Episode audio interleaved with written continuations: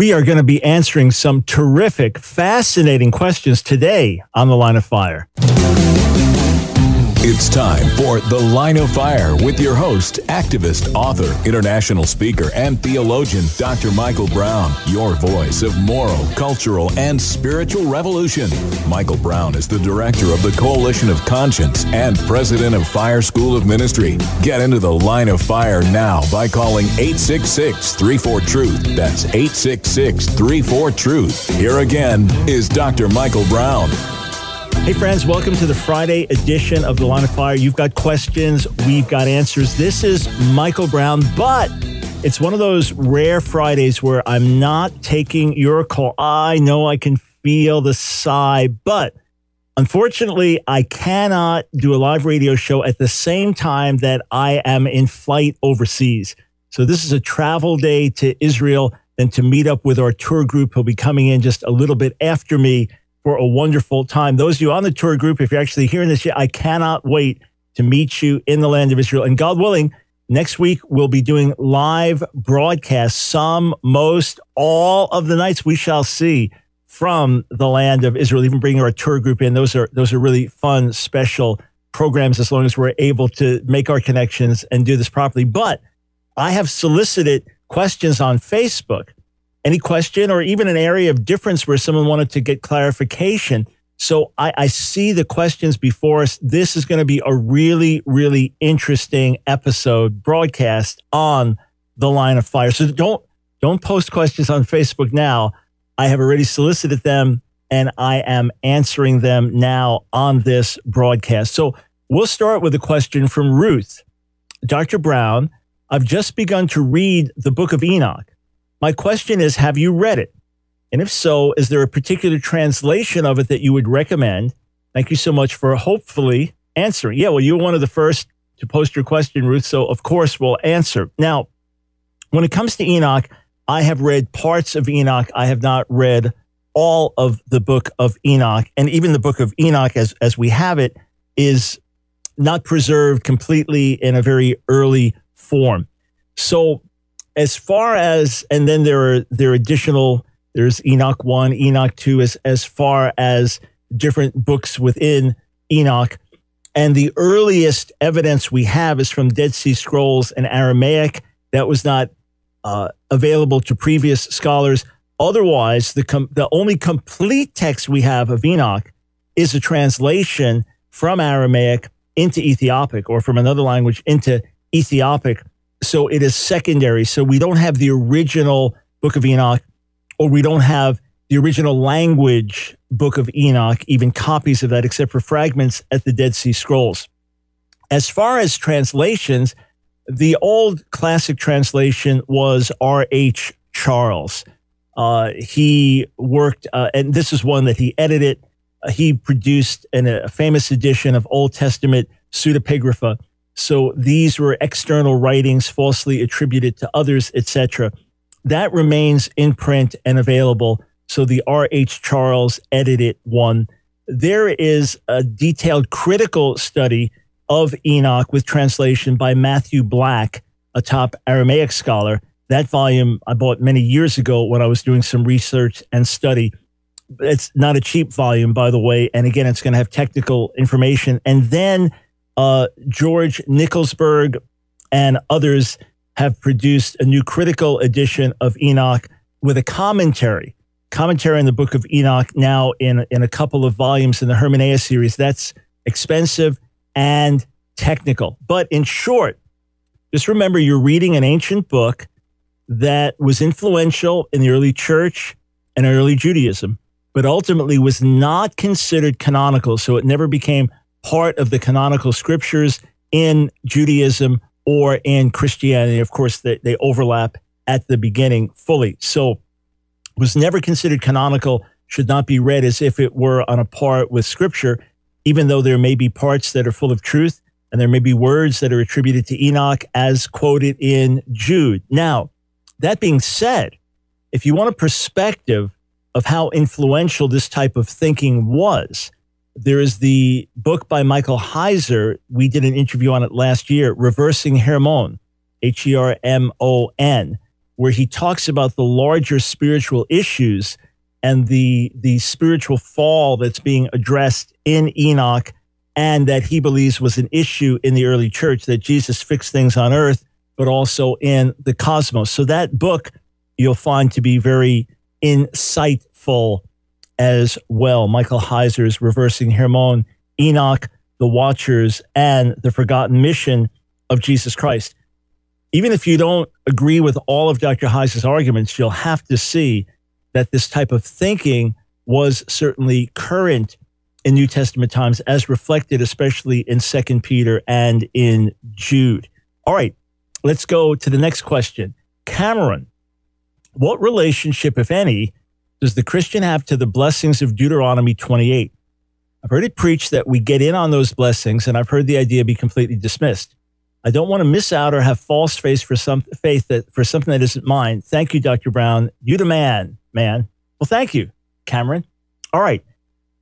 This is actually not as easy an issue to address directly as you might think. First, this was given to Israel on a national level. And if Israel was to obey the Lord, Israel as a nation would be blessed, would be the head, would not, not the tail, would prosper, would, would loan to others rather than being in debt, would be blessed with health and longevity, etc. If Israel disobeyed, and this you have Leviticus 26, Deuteronomy 28 parallels there. Uh, if Israel disobeyed, horrific curses would come on the nation. So, on the one hand, this was national and not simply individual. That's the first thing. The second thing, it was part of the Sinai covenant. So, in short, Christians are not under the Sinai covenant, but under a new and better covenant. If we were under the Sinai covenant, we'd be putting people to death if they broke the seventh day Sabbath. If we were under the Sinai covenant, we would burn a witch, practicing witch. If we were under the Sinai covenant, we'd be practicing every new moon, etc. We'd be still going to a temple and offering sacrifices. We're not under the Sinai covenant. And God is dealing with us as individual believers in the midst of a fallen and sinful world. That being said, if a nation was to adhere more closely to God's standards, was to walk in generosity to the needy, was to uphold moral principles on an ethical level before God, was to turn away from idols and worship the one true God, I believe that God would bless us nationally, just as all kinds of sin would bring judgment nationally. So, for any nation on the planet, not under the Sinai covenant, I believe many of those principles, not covenantally, but by the nature of God and by sowing and reaping, would still apply. And we know Proverbs 14:34, a universal truth, righteousness exalts a nation, sin is a reproach to any people. So if America followed biblical, compassionate principles internationally and locally, I believe we would be more blessed as a nation, even if we were not a totally quote Christian nation. And to the extent we turned away from those things, I, I believe that we would be judged either by sowing and reaping or by God being actively involved. But what about us as individual believers? Didn't Jesus promise us tribulation? Didn't he promise us persecution? Didn't he say that the world would treat us the way the world treated him? Yes, that's true. And therefore, there is no guarantee that if you follow Jesus and honor him, that you'll be financially prosperous, that you won't get put in jail for your faith, that you won't come under certain demonic attack and things like that. On the flip side, I believe that the new covenant does renew promises of physical health as a, as a covenantal blessing under the new covenant. I do believe that in terms of financial principles, that we still do reap what we sow. And as we sow generously, we reap generously. So not under a Sinai covenant, but under divine principles that are reinforced and reiterated in the New Testament and therefore in the new covenant. And that spiritually, even if we're being persecuted, even if we're put out of our homes for the gospel, even if we're put in jail for the gospel, that we can confess spiritually that every need we have is met in Jesus, that we can confess spiritually that we are the head and not the tail, meaning even if we are cast out by the world, hated by the world, rejected by the world, scorned by the world, we are blessed and favored by God. So there is, in a sense, a spiritual application of everything in the law, but we're no longer under the Sinai covenant. Therefore, my answer is a bit more nuanced than a simple yes or no. Okay, let's see here. Joshua, good afternoon, brother. My question is in regards to the topic of self defense. As you see in the news, both in the US and around, are ever in, as you see on the news, both in the US and around, are ever increasing. So something's ever increasing. I guess a word was missed there. I also remember from your Jewish Objection series that your stance on the Lord's teaching, for example, turn the other cheek, was not calling for passivity. I would like to hear your case for self defense is allowed in scripture. I ask because I don't see Paul or other gospel writers calling for self defense. I would be corrected if I'm wrong. Okay. Let's let's put this in three categories. Category one, what did Jesus mean when he said turn the other cheek? Category two, what if we're persecuted for the gospel? Category three, what about self defense in general? Category one, turn the other cheek, is talking about personal retaliation. It, it, it is not talking in context about if someone, say, breaks into your home in the middle of the night, and let's say you, sir, uh, Joshua, let's just say theoretically, you, you had a baseball bat in your bedroom just in case there was ever a house invasion, or you were licensed to carry legally, gun owner, and someone breaks into your house and is going to try to kill your wife and children, do you have the Christian right to defend yourself? Well, there, there's zero in the Bible telling you not to.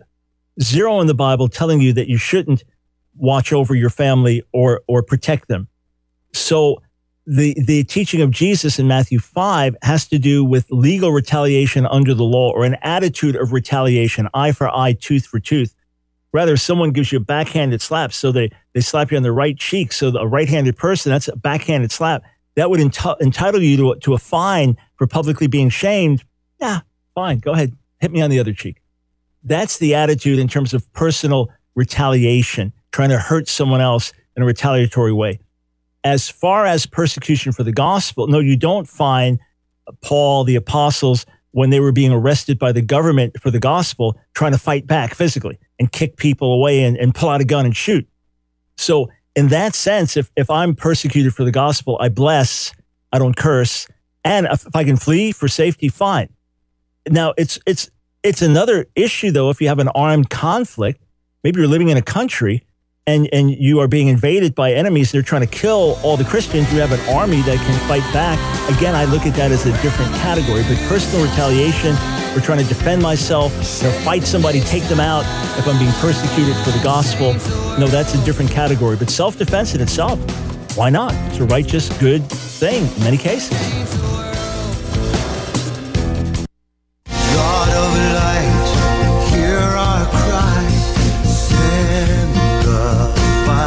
It's The Line of Fire with your host, Dr. Michael Brown, your voice of moral, cultural, and spiritual revolution. Here again is Dr. Michael Brown.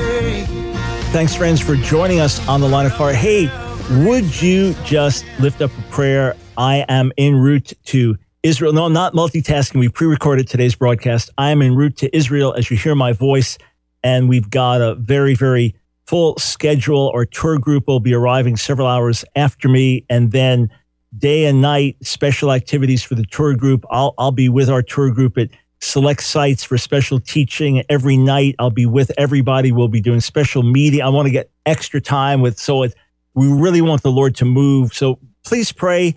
And somebody said, I wish I could be there. Well, hopefully another time, God willing, we'll, we'll be doing these again in the future. But we really want it to be meaningful. I was just talking to the Lord about it the other day, really asking God to touch people that, that this will be the tour of a lifetime for them. All right, I'm not taking your calls. We've pre recorded this. I've solicited questions on Facebook. So now we go over to Joey. What was the significance of Judas kissing Jesus on the cheek when he was betrayed? Was it typical for men to kiss other men on the cheek within the Jewish culture of that time? If not, why didn't Judas simply point him out or call out his name to reveal his identity? Okay, several parts to that question. Number one, it was cultural to greet with a kiss on a cheek or kiss on both cheeks. I was just in, in Italy the beginning of January, and at the end of the meeting, there's a long line of people wanted to greet me with a kiss on each cheek. And in some of the communities, it's just the men that kiss the men like that, women that kiss the women. Some it's both kiss both. uh, Paul's writings in the New Testament greet one another with a holy kiss. That would be like a, a holy handshake or a holy hug today. Christian hug, of course. Those are a little different. So, uh, yeah, and, and through the Bible, there's a lot of kissing.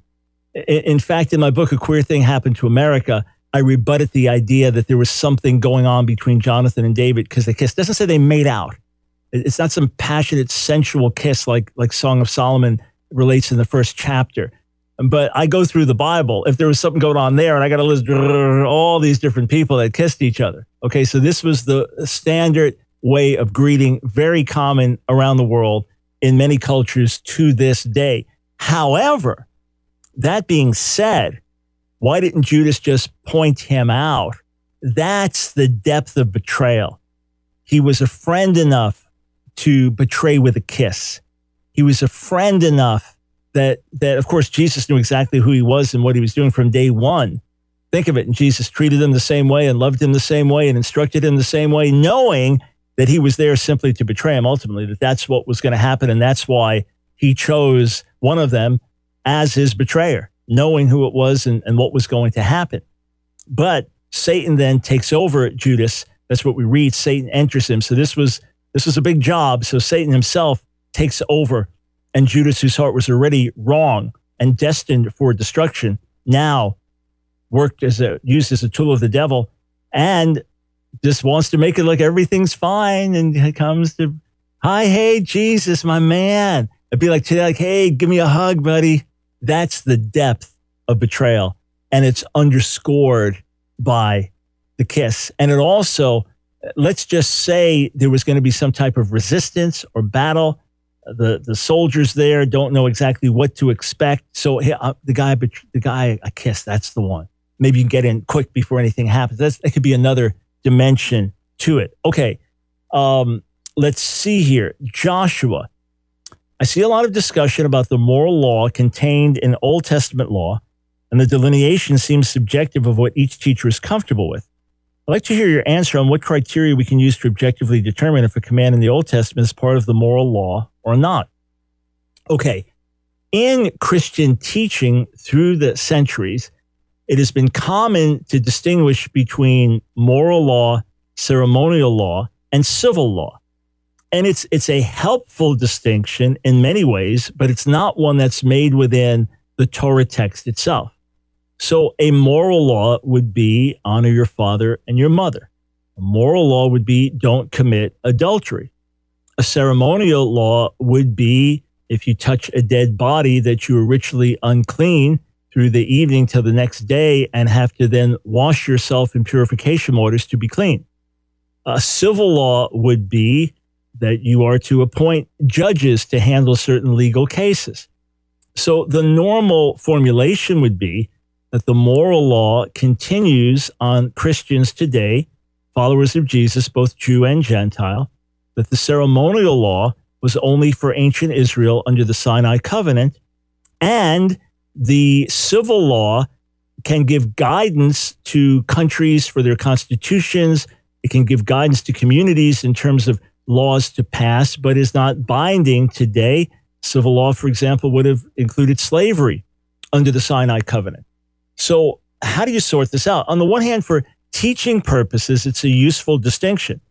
But when you read through the Sinai covenant, when you read through the passages dealing with the law, they're often just all intertwined together. Read through Leviticus 8, uh, 19, part of what's called the Holiness Code, and you'll see things that seem ceremonial tied in together with things that are moral. And then where do you put the Sabbath, for example? It's one of the Ten Commandments. Is that just ceremonial? because it's not dealing with a moral issue of behavior between human beings before God. So even even there you see that there's room for debate. However, we do agree that the moral standards of the Torah are now written on the hearts of believers. You say, well, how do I know what they are? Very simple. Either they are given as being for all people, as for example, Leviticus 18 laws prohibiting certain sexual relations. When you read Leviticus 18, you see that it says God judged the Canaanites for these sins. End of Leviticus 18, that the land vomited them out. And if Israel is to p- repeat those transgressions, they will be vomited out. Uh, so is the ethic repeated in the prophets for the nations? Is, is it repeated in, in Proverbs as a principle for all people? Is it repeated in the New Testament? If it's only found in the five books of Moses, if it is not specified there that it is for others as well as Israel, if it is not reiterated anywhere else in the rest of the Old Testament, prophets, Proverbs, other books, if it is never referenced, referred to, reiterated, reinforced in the New Testament, then you could say, well, it's not for today. But what you'll see is every important moral issue in the Old Testament eh, or within the Torah is then reinforced elsewhere. It could be the call for righteousness and justice reinforced in the, in, in the prophets. It, it could be principles of moral conduct reinforced in Proverbs. It could be uh, moral code reinforced by Jesus or by Paul or Peter in the New Testament. So you will see it reinforced, either given as for all people, not just Israel, but Israel and others, or also reinforced elsewhere in the Hebrew scriptures. Okay, let's go to Chaz. Where was Jesus' father Joseph during his ministry? Sounds like he had passed away, judging by John's gospel. Is there any clarity on his absence? No, we, we don't know definitively. We know through Luke's gospel in the second chapter that Joseph was alive when Jesus was 12 years old. But after that, we have no record and there's no reference to him. There's a reference to his mother, Mary, Miriam. There's the reference to his brothers and sisters, but there is no reference to his father. Most scholars assume then that Jesus suffered bereavement, that Yeshua's father died somewhere before he went into public ministry, perhaps even still in his childhood. So we know he's there through his 12th year. After that, we have no record, the presumption being that he died during that time before Jesus entered public ministry. But that's it's just an interesting thing to think that the Son of God, who was also fully human, experienced bereavement. Not only did he suffer for our sins, not, not only did he live in this world and see the pain in the world, but presumably suffered bereavement in his own life, the loss of his father. Interesting to think about that. Okay, let's see. Um, grace. Is there a commentary in the book of Proverbs that you'd recommend that explains the meaning of each or most verses with the contextual background? Also, is there any particular reason that God chose Middle East as the place to begin life and the Israelites as his chosen people? Let me answer the second question first. There may be reasons of which we do not know that God chose to reveal himself to peoples in the Middle East and begin his work of redemption there. There may be reasons beyond what we know, but the Fertile Crescent area there was an early hub for world civilizations in Egypt and in Mesopotamia. And what becomes Israel is right in the middle there. So with the Nile on, on the southern side and on the western side, and then with the Euphrates River going up to the, to the north and then heading east, that right in there, you go over the Euphrates, between Euphrates and Tigris, you have the Mesopotamian civilization. You, you go uh, past the Nile and, and that whole region there, you have Egyptian civilization. And then out of that, what's blossoming in Africa. So it, it seemed to be a meeting ground of ancient civilizations. Now, was the Garden of Eden originally there? Was there something spiritual, some type of, of reason that God originally uh, planted his, his, his garden there? Was it that it was spiritually significant because that's where he put it? Was the Garden of Eden originally in the Iraq region? I mean, there's a lot of debate about that. And, and there's one river that doesn't seem to fit with the others unless Cush has a different meaning. It doesn't mean Ethiopia, it means something else because the other rivers seem to be more uh, towards what would be Iraq rather than Africa. But uh, ultimately, God could have birthed things in any place, but it was an ideal place in that it was in the middle of major ancient civilizations and a place where God could reveal himself in an early way to the world, triumph over the gods of the other nations and their sophisticated religious beliefs, and demonstrate that he was the God of Israel alone. We'll be right back.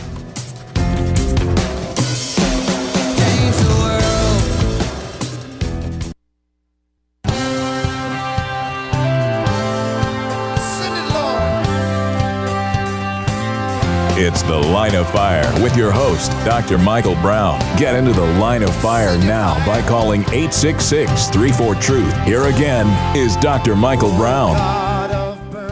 Thanks, friends, for joining us on The Line of Fire. This is a special broadcast as I am en route to Israel for just our third ever tour. I've ministered there, of course, many times, but just our third ever Ask Dr. Brown tour. Can't wait for that to get started. And hopefully, in a future time, you can join us. And those who've been on past tours know how amazing and special and wonderful these tours are. There's no place like the land of Israel. I'm not taking calls, but I am answering questions previously posted on Facebook. So don't post now. I've solicited these already and I'm answering them. So Grace asked about a good commentary on the book of Proverbs. There's a there's a classic from oh a few hundred years ago, Charles Bridges on Proverbs. Charles Bridges. It's more this type of uh, the type of of Puritan commentary, very edifying, lots of great insights, fascinating quotes. Uh, it it is understanding of the Hebrew, but is not focusing on taking the Hebrew part in every verse, etc., or giving a ton of ancient Near Eastern background. But I always enjoy that just for edifying purposes. Now, for a more modern commentary that will give you background, that will open up the meaning of the verse, that will dig into the Hebrew. Perhaps one of the most accessible is Robert Alden, A L D E N. I'm looking at it now Proverbs, a commentary on an ancient book of timeless advice. You, it came out in the 80s. You, you want to try to get something that is accessible that uh, as I'm thinking of, of what you're looking for, something that deals intelligent with the Hebrew, something that understands the ancient Near Eastern background, and something though that is also trying to convey the spiritual meaning. Like, for example, there are technical commentaries that'll get you into every detail of Hebrew grammatical and philological discussion and give you massive ancient Near Eastern background, but no spiritual application and none at the end, like, okay, here's what it really means. So uh, Alden is good on that. Also, if you want one a, a little shorter, but one that I've also always enjoyed as well, Derek Kidner, Derek, middle initial F, Kidner, uh, one that I always enjoyed using over the years. His commentary on Proverbs, again, edifying. He's a good Old Testament scholar, so when you the background, he can bring it in when necessary but that's a good, helpful, edifying commentary as well. All right, let me go back to my Facebook screen. Hey, brother, thank you so much for your ministry. Well, you're well. It's Joshua and Dana. Joshua and Dana. Well, you are very welcome. What scripture do you go to when challenging a Calvinist concerning their belief on the elect? Okay, so let me first give the Calvinist side. The Calvinist side is that unconditional election is, is right at the heart of Calvinist beliefs. That before the world began, God looked at the human race, saw us in our sin and disobedience, and chose simply by his grace and for reasons known only to him this one saved, this one saved, this one saved, thereby passing over the others. Some call that a, a, double predestination because if you pass over, then they're necessarily damned. But let's concentrate on the saving part. And a Calvinist would say, look, we all know we were saved by God's grace. We all know it was nothing that we did in ourselves, it was the mercy of God. He gave us new birth. That's why we believe. That's why we follow him. Election is unconditional. And then that ties in with the other tenets of Calvinism, namely that human beings are totally depraved and fully sinful in themselves and capable of any spiritual good in and of themselves, that we are unconditionally elected by God, that Jesus did not die to make salvation possible for every human being, but rather to secure infallibly the salvation of the elect. That, so that's the L, T U L. total depravity, unconditional election, L, limited atonement, I, irresistible grace, that when God draws someone to himself, that person is irresistibly saved, and P, perseverance of the saints. Those who are truly saved will persevere in holiness till the end. And it seems to be a, a beautiful chain called the golden chain of redemption in Calvinist circles. And I appreciate the emphasis on God's grace, and I appreciate the emphasis on his keeping power. And, and I agree with much of Calvinism, but obviously in these specifics, there's a difference. So I would point to the universality of atonement, meaning that Jesus died to make salvation possible for every human being. So I can look at every human being and say, tell him God loves you and Jesus died for you. And if you'll turn to him and put your faith in him, you can be saved. A Calvinist could say the second part, but they couldn't tell the first part, Jesus died for you. They couldn't say that, or even just say unconditionally to, to anyone, God loves you, because they may not see it quite that way. So I believe Jesus dies on the cross, not just to secure salvation, to make salvation possible for every human being and to infallibly secure this, the salvation of those who put their trust in him.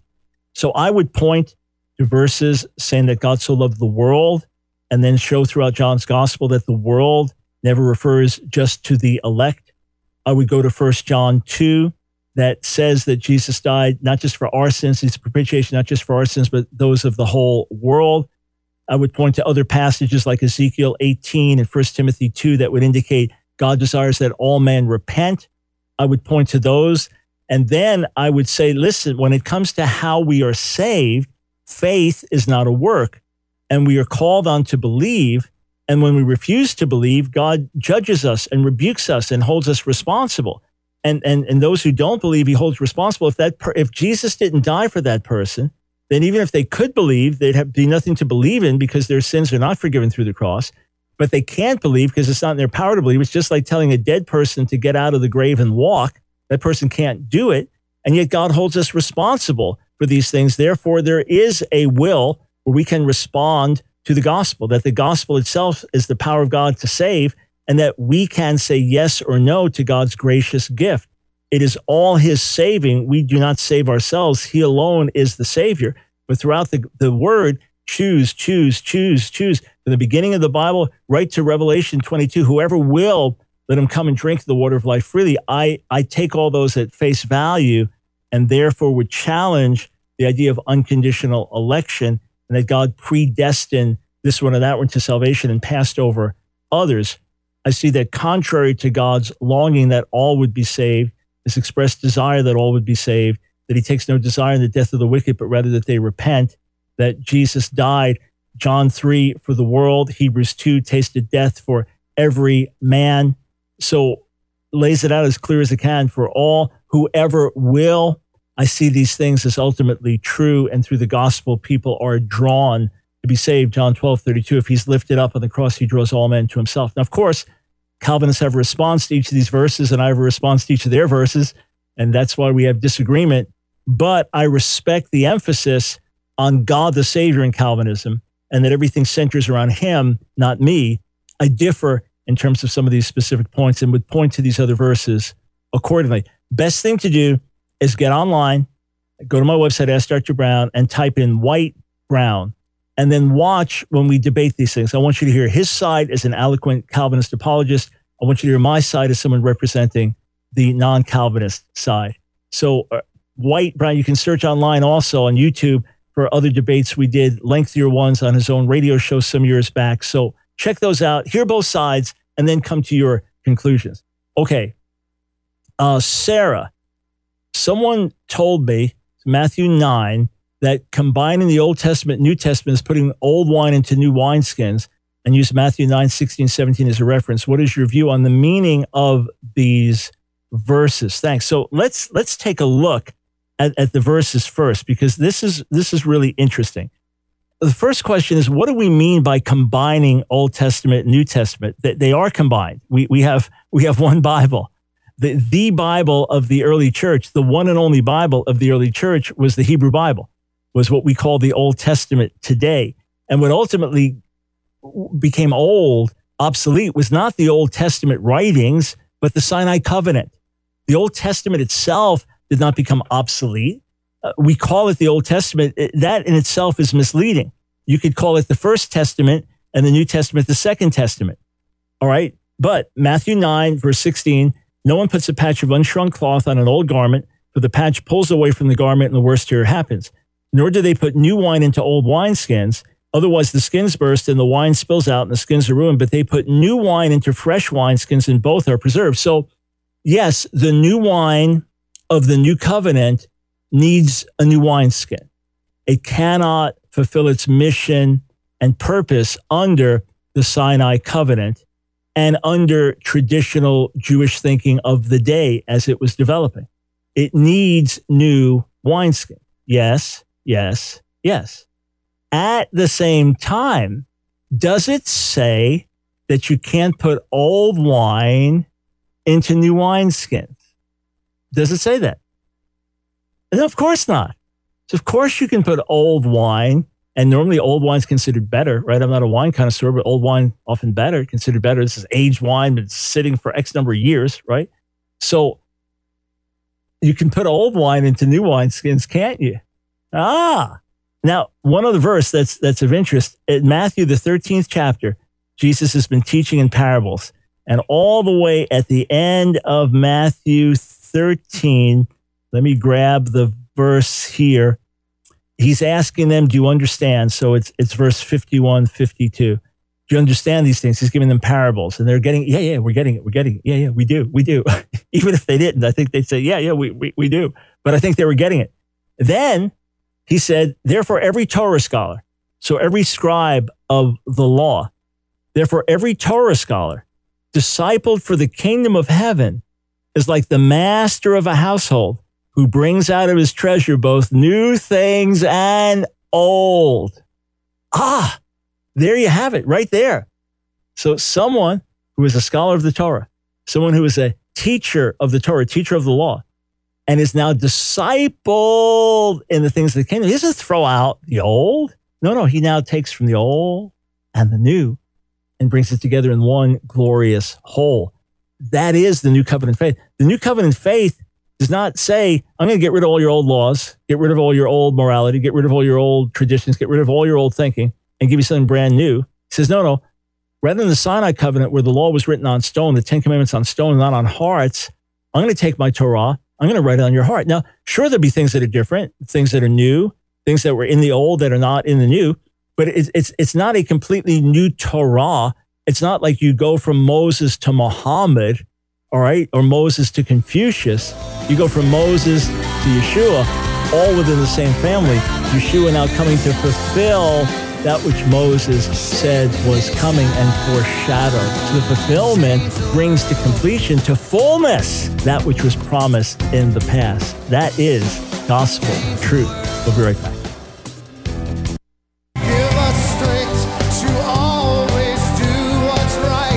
It's The Line of Fire with your host, Dr. Michael Brown, your voice of moral, cultural, and spiritual revolution. Here again is Dr. Michael Brown. Welcome to our Friday broadcast on the Line of Fire. You've got questions, we've got answers. Michael Brown, delighted to be with you, but not taking your calls live today. This is a travel day for me to Israel for our Israel tour, our third Israel tour in the history of our ministry. Can't wait to be there with everyone. Would you pray that God would bless the tour group as they travel over?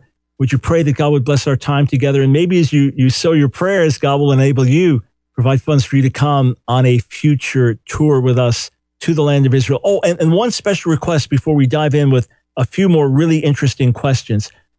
I would really ask you to pray about joining our support team. I know some of you have been listening to us on daily radio for over 10 years. Some have been following our ministry for 20 or 30 years. It's been my joy to be a blessing to you. So some, some of you knew me 40 years ago preaching and ministering. and you're blessed by that but you've never been able to help financially, or it's never dawned on you that we could use your help. Maybe you just discovered us on YouTube in the last three months.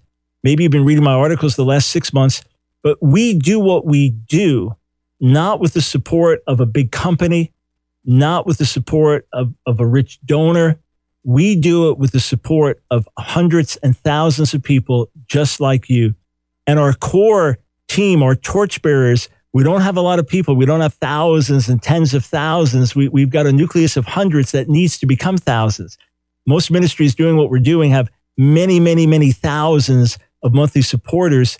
We only have in the hundreds. And by God's grace, we do what we do. We produce what some ministries with 10 times the funds are unable to produce. And it's all by God's grace and all to his glory. But if you can help us with a dollar a day or more, that's it, $30 or more per month as a, as a gift of appreciation, we've got a beautiful TLV, Tree of Life Bible, to send you. And then every month, I sew into a brand new audio message. Every month, you can have access to online classes that we've recorded, some audio, some video. Every month, you get a 15% discount in our online bookstore. Every month, you get an insider prayer letter with things that are going on. Eh, there's access you also have to our digital library. There are resources that are only available to monthly supporters. So Join us today. If you could do that, boy, over in Israel, I'd, I'd be shouting praises to God. Not because I'm in this for the money, quite the opposite. Our goal is to minister to as many people as, as we can for free, to do Jewish outreach day and night for free, to, to expand our Jewish outreach team and what we're doing, and to translate more resources into Hebrew and to record more shows to air in Israel. But we do it with your help. So you'll help us reach more. Plus, support our missionaries serving all around the world. You'll never give a dollar that does more good than when you give one to our ministry. So go to the website, Ask Dr. Brown, askdrbrown.org, and click on donate. You say, I hate it when you talk about this on the radio. Hey, we hardly do. We hardly do. But I want to give you an opportunity to be blessed and to partner with us. AskDrBrown.org. Click donate and then monthly support. Okay, Marjorie, when were sacrifices stopped for the atoning of sin for the Jewish people? How have they managed since that time? They were stopped not by the choice of the Jewish people, but by divine judgment through the Romans. Uh, the Romans destroyed the temple in Jerusalem, burned it down in the year 70 AD. So we're talking about over 1900 years now, 1930 plus years without a temple. Jews, the religious community, would gladly be at a temple, sacrificing daily, offering up sacrifices for the nation and other personal sacrifices on a daily basis, uh, but there's no temple. And without the temple, without that specific location, uh, it, it cannot be done. And, and the preparation has been made, uh, altars built and priestly outfits. In fact, there was even a sacrifice offered uh, out, out, uh, outside the, the city walls recently, uh, one that was considered legal to offer but yeah, they would do it in a heartbeat if they could. So, what have they done for atonement? A traditional Jew would say that sacrifices were more for other purposes than atonement, but they were important for that as well. However, the biggest issue is repentance. And if they will repent, if they'll fast on the day of atonement, if they will do charitable deeds, perhaps if they suffer things in this world that's also payment, uh, death can be an ultimate payment, uh, that prayer, repentance are the principal means of atonement. Now, I differ.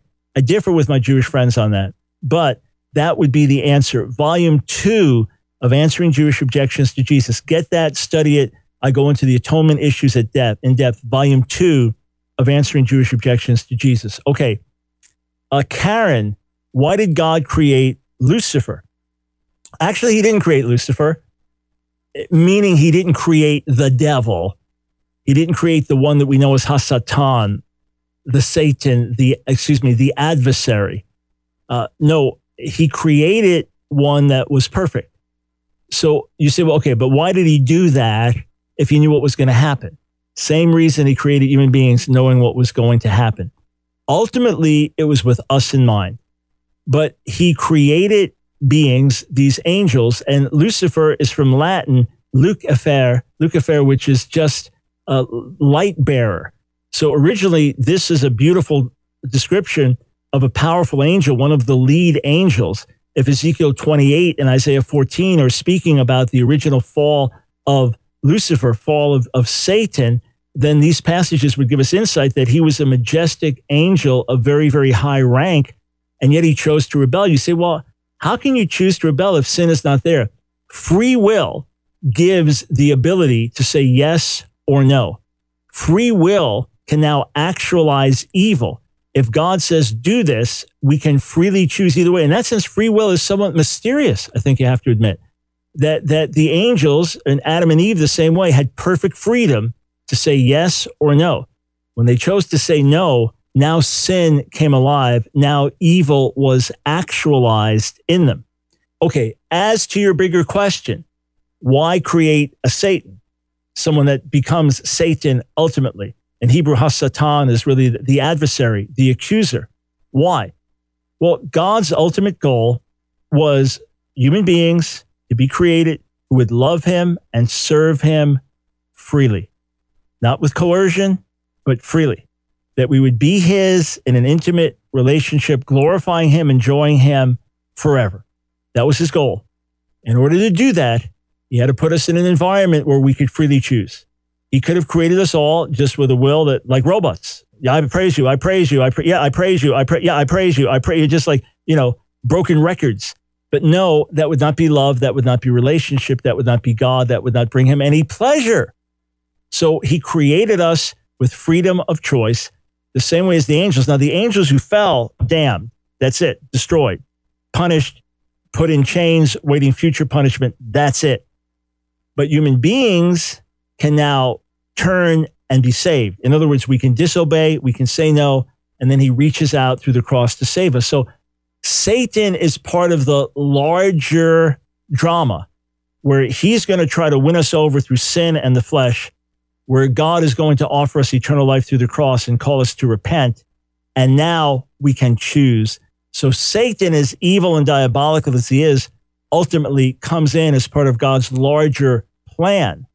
And having said that, we only suffer though, in terms of as a human race, because we chose sin that that it's not God deciding I'm going to smash you and destroy you and hurt you just because I have nothing better to do and I enjoy doing that and I'm a sadist. No, that we bring things on ourselves. I'm talking as a human race. I don't mean every single thing that happens every child born with a sickness. Well, the child did it. No, no, not saying that at all. Rather, as a human race, we brought destruction on ourselves, but these are by choices we made. Satan ends up being part of that larger drama. Okay, Paul, is modern Pentecostalism similar to Montanism? We get accused of it, but is there anything to it? And if no, what's the difference? As most of you know, I am not a church historian and I'm not an expert on church movements, early church, later church movements. But the Montanists were a group that were deemed heretical by many in the early church, that they flourished, especially in the second century, so 100 plus years after the time of Jesus. And they were known for their emphasis on prophetic revelation. Now, you say, well, that sounds like modern Pentecostals charismatics. I guess the early church would consider us heretics. That's what some folks believe. I've been accused. Brown's just a Montanist apologist. He's a hellbound Montanist apologist whatever. You know, they may not add the hellbound in there, but false teacher, Montanist apologist and then I'm a t- particular type of Montanist. I've actually looked up some of the terms because I'm not familiar with them. But there are clear references in the early church uh, to that time and after to speaking in various tongues, to prophecy, to healing, to miracles for centuries. So, again, as someone who's not a scholar on Montanism, to the extent that these believers held to orthodox beliefs, the same as the fundamentals of the church, which most agree they did, and to a strong morality. If anything, they had a higher moral standard. There's legalism, God knows, it's another subject. But if they held to the basics of the gospel, and again, I'm no expert on this, and to biblical morality, and just overemphasize prophecy, well, that's not heretical, that's just an error. If they claimed they were getting new revelation that was equal to the Bible, or superseded the Bible, then that would be a serious error to be rejected. The modern Pentecostal charismatic movement follows in the traditions of the early church that believed in the gifts and the power of the Spirit for today, that practiced these things and, and believed that there was prophetic ministry, but it was not all supernaturally inspired in the same way Scripture was. Rather, if it was not written in the Word, then it was of a different inspiration and it had to be tested by the word. And the life, of course, of the alleged prophet or apostle had to be tested as well. For my book, dealing with abuses in the modern Pentecostal charismatic movement, as a Pentecostal charismatic myself, get playing with holy fire. Playing with Holy Fire, wake up call to the Pentecostal Charismatic Church, where I deal with serious abuses in the midst of the great things God is doing. With that, God bless. Talk to you on Monday.